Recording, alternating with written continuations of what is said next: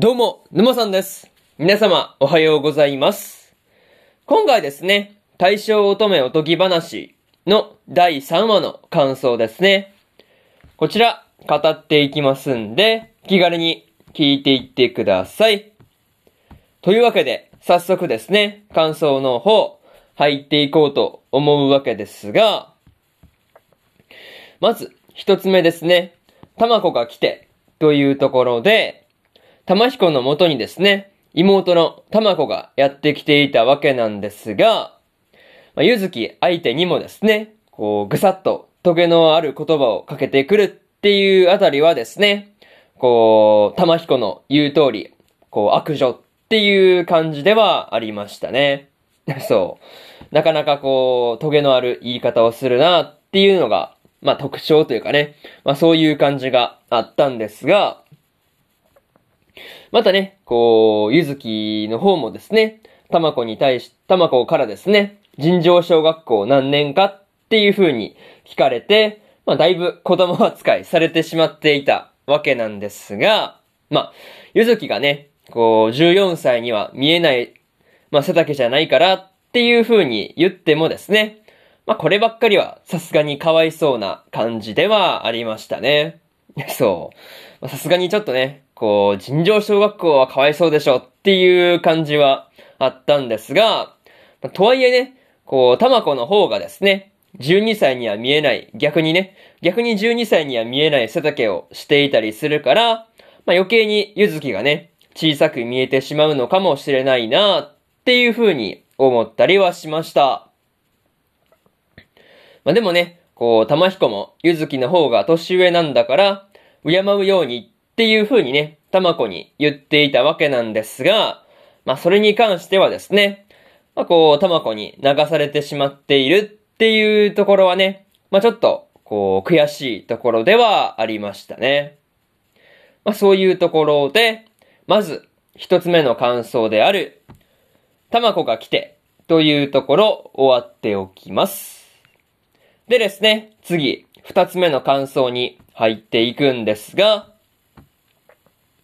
春の嵐というところで、父親や兄と姉からですね、まあ、死んだかのように振るわれていた、振る舞われていたっていうことをね、玉子から、こう、聞いた玉彦がですね、だいぶショックを受けていたわけなんですが、またしてもですね、ゆずきのおかげで立ち直ることができたっていうところに関してはですね、いや、本当に良かったなーっていう感じでした。うん。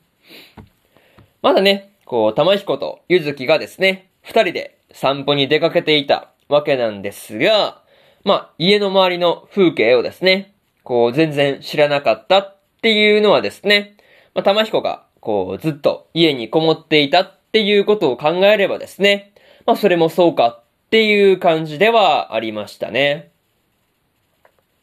まあ、それとですね、こう、ゆずきが連れて行った木の中にですね、まあ、小さいお稲荷様があったわけなんですが、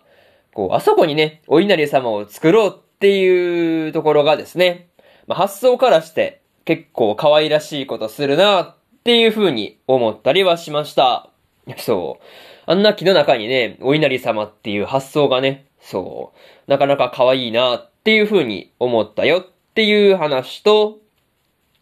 まあ、にしてもね、こう、玉彦が、この瞬間がおとぎ話のようだっていう風にも言っていたわけなんですが、まあね、そんなことを思えているっていうところもね、まあ、ゆずきがそばにいてくれているからなんだっていう風に思うとですね、なかなか微笑ましくなってくるところではありました。まあ、そういうところで、二つ目の感想である、春の嵐というところ終わっておきます。でですね、次、三つ目の感想に入っていくんですが、雷の夜にというところで、まあ、雷の鳴っている夜にですね、ゆずきとたまこがですね、まあ、一緒に過ごしたっていうことで、まあ、二人がね、すごく仲良くなっていたわけなんですが、まあ、これに関してはですね、完全に蚊帳の外にされてしまっている玉彦がですね、まあ、さすがにかわいそうなところではありました。そう。完全にこう、事情とかまあ、全く教えてもらってないですからね。ちょっとこれはかわいそうだなっていうふうに思ったところではありました。まあ、とはいえね、たまこが、こう、雷とかがね、怖いんだっていうところに関しては、結構意外ではあったんですが、まあ、普段はね、こう、まあ、強く振る舞ってるだけなんだっっていうのがわかると、まあ、そこまで、こう、憎めなくなったところですね。そう。あんまりこう、憎めなくなったなっていうところで、またね、たまこが玉彦の家にやってきたのは、女学校を休んだことをですね、父親に叱られたからだったっていう事情をね、まあ、知ったりすると、こう、なんていうかね、父親がですね、子供に対しての、こう、態度をね、なんとかしないと、まあ、こう、何も、こう、状況というかね、まあ、そういうところは変わらなさそうだなっていう風なことをね、感じたりしました。あとはね、こう、玉子を風呂に入れた後にですね、ゆずきが、こう、雨の中でも風呂を沸かすために、こう、わざわざね、ゆずきが、こう、傘をさしてですね、火を入れているっていうところがですね、いや、本当に偉すぎるなっていう風に思ったりしました。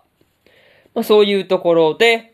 三つ目の感想である、雷の夜にというところ終わっておきます。で、最後にというパートに入っていくんですが、今回はです、今回はですね、ゆずきがたまこと仲良くなるっていうことができていたわけなんですが、たまこがですね、家を出てきたっていうことに対して、まあ父親がどう出るのかっていうところが、まあちょっと気になるところではありますね。またね、たまこがゆずきと一緒に台所に立っているところとかね、すごい見ていて微笑ましかったわけなんですが、たまこもですね、たまひこと仲良くしたいっていう風にね、思ってるみたいだったんで、まあ、今度からはね、まあ、兄弟仲良くすればいいのになっていう風なことは思ったりしました。あとはね、たまこの通っている女学校での陰口もですね、なかなか見ていていいものではなかったんですが、こう、ゆずきの通っていた学校とはね、まあ、大違いだなっていう風なことを感じたりはしました。まあ、何にせよね、次回の話がどうなるのか、今から楽しみなところではあります。というわけで、えー、今回の大正乙女おとぎ話の第3話の感想ですね。こちら、終わっておきます。で、今までにもですね、第1話と第2話の感想はですね、それぞれ過去の放送で語ってますんで、よかったら過去の放送もですね、合わせて聞いてみてくださいという話と、今日は他にも2本更新しておりまして、結城ゆなは勇者である大満開のショーの第4話の感想と、86の15話の感想ですね。この2本更新してますんで、よかったらこっちの2本もですね、合わせて聞いてみてくださいという話と、明日はですね、月とライカとのスフェラトゥの第3話の感想と、海賊王女の第4話の感想、そしてですね、ワッチャプリマジの第4話の感想ですね。この3本更新しますんで、よかったら明日もですね、ラジオの方聞きに来てください。というわけで、本日1本目のラジオの方終わっておきます。以上、沼さんでした。それでは、えー、それじゃあまたね。バイバイ